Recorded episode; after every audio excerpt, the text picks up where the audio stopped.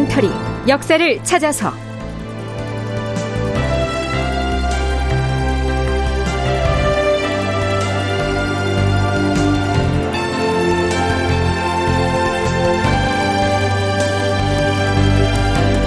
제 1123편. 또다시 군사를 징발하라니. 극본 이상락 연출 황영선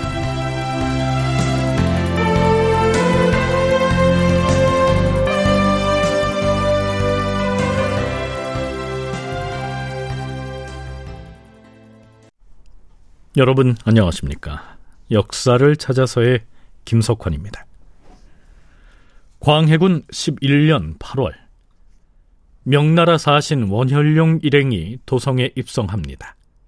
이 원혈룡이라고 하는 사람은요. 요동 경략으로 새로 임명된 웅정필의 직속 부관입니다. 그동안 요동 경략 자리에 있으면서 조선의 군사 징발을 끈질기게 요청했던 양호는 조명연합군의 총사령관으로 출병을 했다가 부차 전투에서 참패를 하는 바람에 문책당에서 구속돼 있는 상태였죠. 명나라 조정에서 파견한 사신이 신임 요동경략의 직속 부관이었으니까 비록 그의 지위가 높은 것은 아니었지만 조선 조정으로서는 꽤나 신경이 쓰였겠지요. 자, 그렇다면 그가 지참하고 온 명나라 황제의 직서에는 어떤 내용이 담겨 있는지 간추려서 살펴보기로 하죠. 황제로서 조선 국왕에게 치교하노라. 지난번에 오랑캐 무리가 군사를 움직여서 무순성을 함락하고 감히 중국의 군사와 백성들을 해쳤으니 이에 모두가 분노하였노라. 짐이 진노하여 그들의 죄를 응징하기 위해 군사를 출정시킬 때에 그대 조선 국왕이 반역자를 무찌를 계획에 동참하여 병마를 정돈하고 군량을 보급하여 심력을 다해 함께 적을 소탕하기로 맹세하였으니 그 의리를 짐은 매우 가상히 여기는 바이다. 그러나 아군의 대장이 계책을 제대로 세우지 못하여 군사를 유리하게 이끌지 못한 탓으로 그대 나라의 군사들은 다수의 적군을 참획한 공을 세우고도 큰 손상을 면치 못하였다. 뿐만 아니라 두 장수가 포로로 잡혀서 돌아오지 못하고 있으며 사졸들은 기진맥진 상태에 있다고 들었다. 이러한 보고를 받을 때마다 짐은 측은한 마음을 금치 못하겠도다. 짐은 이미 해당 관서에 그러한 내용을 조사하여 밝히고 피해자들을 위로하도록 지시하였다. 명나라 황제인 신종은 조명 연합작전의 패인이 명나라군 지휘부의 작전 실패라고 인정을 하고 아울러 조선군의 희생에 대한 애도의 마음을 전하고 있습니다. 그러고는 사신 파견의 취지를 이렇게 표현합니다. 이에 짐은 특별히 사신을 조선에 보내서 칙서를 내리고 은 1만 양을 그대 나라로 실어 보내니 국왕은 재량껏 포상을 하여서 사상자들을 조문하고 심신이 손상된 백성들을 감싸주도록 하라. 지금의 우리의 처지가 호랑이 등에 올라탄 것과 같은 형세이니 두 나라가 오랑캐를 협공하는 형세를 갖추어서 협력을 해야 할 것이다. 자, 광해군은 직서의 이 내용에 매우 고무된 듯 보입니다. 계승범 서광대 교수는 자신의 저서 조선시대 해외 파병과 한중 관계에서 이 직서와 관련해 다음과 같이 기술하고 있습니다. 강홍립의 항복 및 조선과 후금 사이의 서신 교환 때문에 조선에 대한 명나라의 의심이 커지고 있던 당시 상황을 고려해 볼 때 칙서의 내용은 의외였다. 강홍립이 후금에 항복한 것을 질책하기는커녕 군대를 파견해준 조선의 의리를 치하하고 패전으로 인해 조선이 입은 피해에 대해 위로하는 내용 일색이었기 때문이다. 명나라로서는 조선을 통해 후금을 견제할 필요성이 더욱 절실해진 만큼 조선을 질책하기보다는 위무하는 정책을 선택했던 것이다. 자, 이렇게 되자 광해군도 기분이 무척 좋았던 모양입니다. 명나라 사신을 더욱 극진하게 영접하라고 특별 지시를 내린 걸 보면요. 조정의 대소신료들은 중국 사신이 통과할 때 가만히 서서 바라만 보지 말고 황제의 은혜에 감사하는 마음을 담아서 크게 만세를 부르라. 황제 폐하 만세! 만세! 만세! 만세! 문무 백관과 장수들은 다 함께 목소리를 높여서 환호성을 지르라. 와! 황은에 감사하는 의식이 끝나면 이어서 연회가 베풀어질 것이니 예조에서는 빈틈없이 준비하여 조금이라도 소홀함이 없게 하라.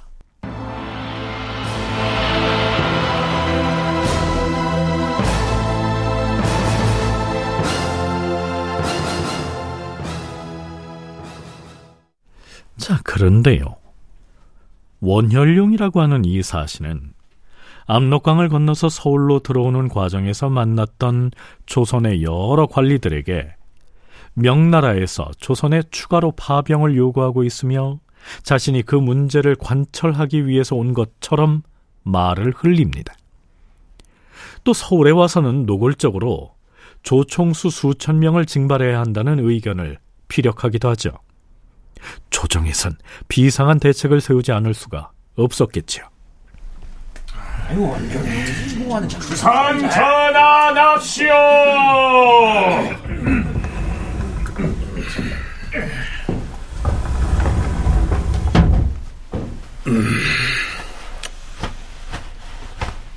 이제 곧 과인이 명나라 사신을 접견할 것인데 그가 화기수 징발이니 추가 출병이니 하는 말을 운운한다는데 그것이 도대체 무슨 소린가? 황제의 직소에도 없는 내용이거늘. 전하, 아마도 사신으로 온 원차관이 우리 조정이나 전하께 군사를 다시 청한다는 말을 꺼낼 모양인데 오늘날 우리의 실정은 작년과는 많이 다르기 때문에 답변을 어찌해야 할 것인지를 주저하거나 망설일 필요는 없을 것이옵니다. 어찌 또 다시 출병을 논할 수 있겠사옵니까? 그렇사옵니다. 만일 원차관이 다시 병력 징발에 대하여 언급한다면 우리나라는 지난번 부차 전투에서 모두 함몰당하는 바람에 군사와 병기가 하나도 남은 것이 없다. 지금 국경지대에서 오랑캐들의 준동이 날이 갈수록 더 심해지고 있고 조만간 우리나라의 변경이 후금 오랑캐로부터 침략을 당할 것은 의심의 여지가 없는 형국이니 국경 수비를 어떻게 해야 할 것인지가 막막하다. 이런 사정을 들어서 출병의 불가함을 역설해야 할 것이옵니다. 전하, 추가 출병에 관한 일은 본래 황제의 칙서 속에는 들어있지도 않은 말이옵니다. 원차관이 자신의 생각을 말한 것에 불과하옵니다. 따라서 구태여 많은 말을 장황하게 할 필요가 없고 다만 우리나라가 이번 패전으로 심하게 피폐되어서 변방을 수비할 계책이 없으니 오로지 중국 조정만을 믿고 있다. 이런 취지로 말을 만들어 답변하는 것이 무방할 듯하옵니다. 알겠노라.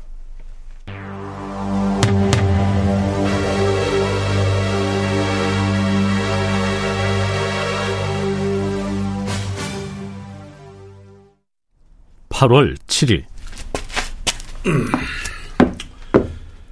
자, 태평관으로 가자.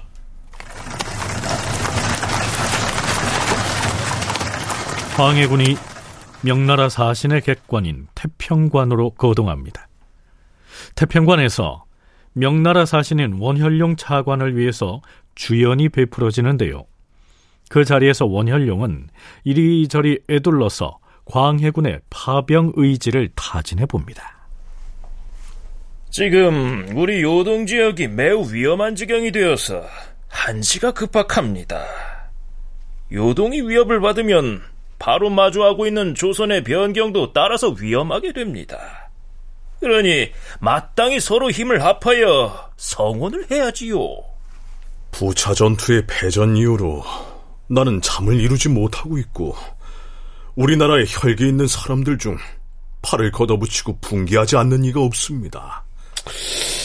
그런데 지난번 요동에서 조선 사람들을 통해 들은 바에 따르면 국왕께서 전쟁에 패하여 군사를 잃은 후로는 후금 오랑캐에 대한 적개심이 많이 위축되었다는 얘기가 나오고 있습니다.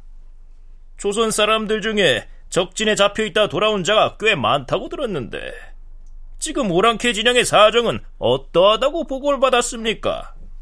적진에서 돌아온 자들은 모두가 우매한 병졸들이라 자세한 사정을 알지 못합니다. 만약에 중요한 첩보를 듣게 되면 즉시 요동 꾸문에 통보를 하겠습니다. 지금 조선 팔도 곳곳에 화기수와 병마가 상당히 많을 텐데 어찌하여 조선이 자력으로 군사를 일으킬 형세가 아니라고 하십니까? 우리나라는 국토의 길이가 삼천리에 불과한데 임진년의 외란에 모두 섬멸되어서 백성이 씨가 마를 판입니다. 그리고 총을 쏘는 화기술은 본래 우리나라에는 없었습니다. 임진왜란 때 항복해온 외인들로부터 처음으로 도입하여 훈련을 하였는데 그 수가 수천 명에도 미치지 못하였습니다. 그나마 지난번 오랑캐와의 전투에서 모두 전몰하였고 노약자 약간 명만 남아있는데 우리나라의 변방을 지키기에도 못 미치는 실정입니다. 네, 광해군과 원현룡의 첫 접견은 이렇게 끝이 나고 맙니다. 원현룡으로서는 조선군 추가 징발의 가능성을 탐색해 본 셈인데요.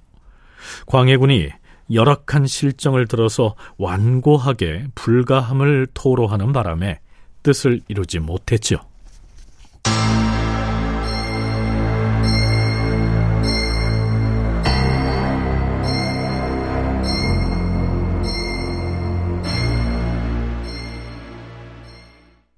자, 그런데요. 명나라 사신인 차관 원현룡은 방향을 바꿔서 이번엔 비변사의 대신들을 공략하기로 계획을 바꾼 모양입니다.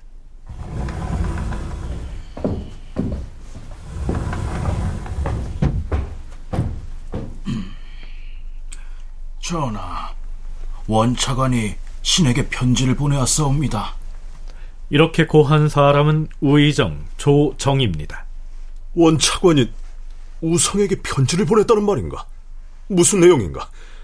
혹 그 편지에도 추가 파병이니 화기수 징발이니 그런 말들이 들어있던가? 예, 전하. 편지에서는 화기수, 즉 총수의 징발을 노골적으로 거론하고 있사옵니다. 어찌되었든 편지를 보내왔으니 신이 원차관을 찾아가 만나기는 해야 하겠는데 편지를 가져와 보라. 예, 전하.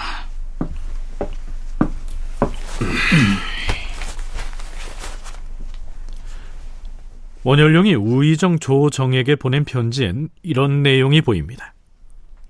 내가 압록강을 건너 의주와 안주 두 곳에 도착해서 국경을 지키는 병사들을 살펴보니 변방의 군사들 중에 화기를 담당하는 총수들이 5, 600명이나 되고 그 군사들 모두가 정예병이었습니다. 나중에 황주와 평행에 도착하여 시찰을 했을 때에는 군대가 모두 강성한데도 일부러 약한 것처럼 보이려고 진용을 갖추지 않은 모습이었습니다. 사정이 이러한데도 어찌 화기수가 정말로 없다고 하겠습니까?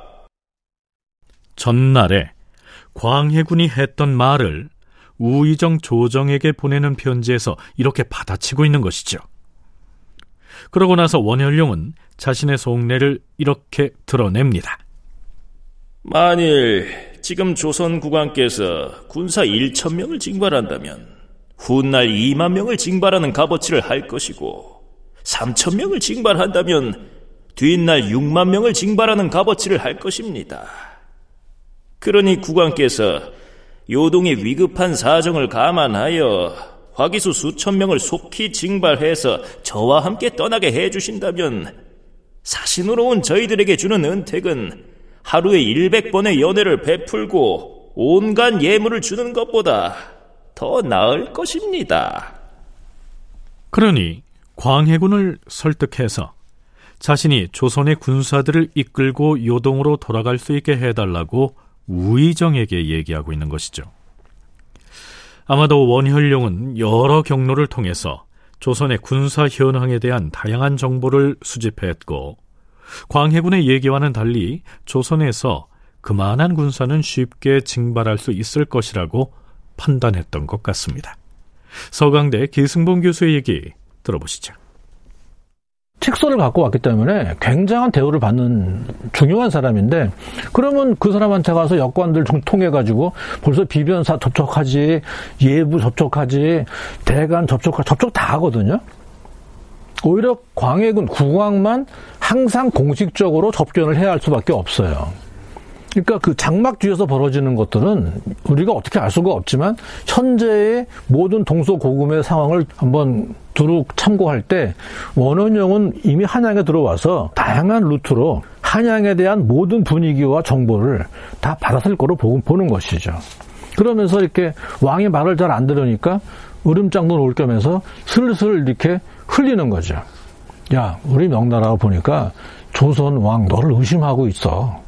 근데 비변사 신료들이 가장 싫어하는 게 뭐냐면 명나라가 우리 조선을 의심한다는 거거든요. 바로 그걸 치고 들어오는 거죠.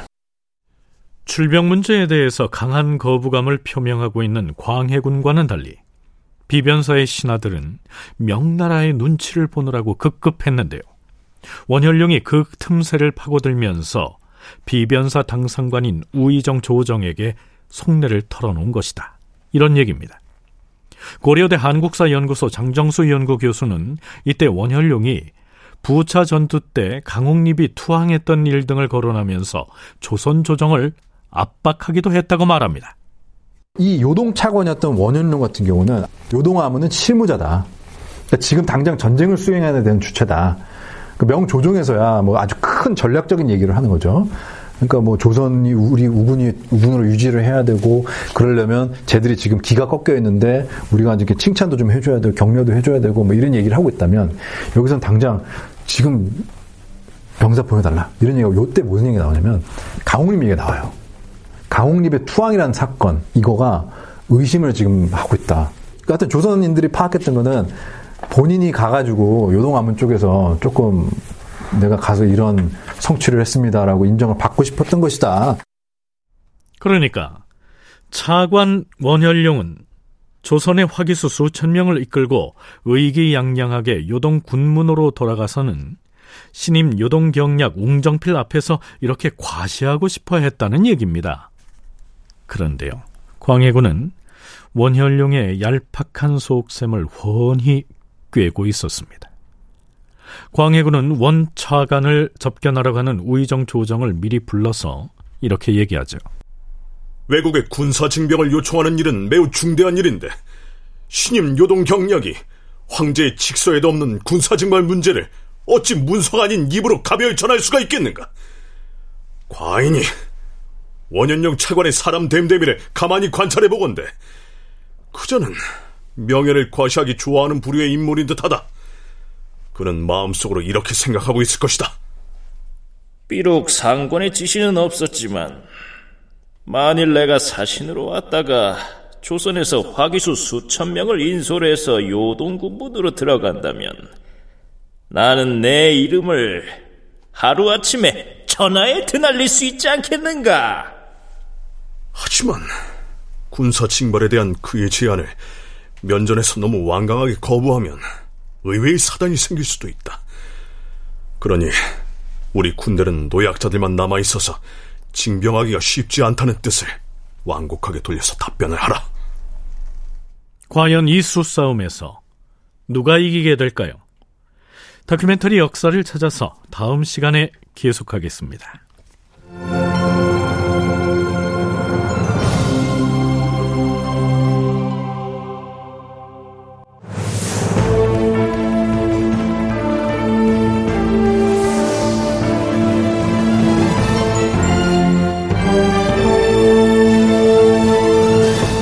다큐멘터리 역사를 찾아서 제 1123편 또다시 군사를 징발하라니 이상락 극본 황영선 연출로 보내드렸습니다.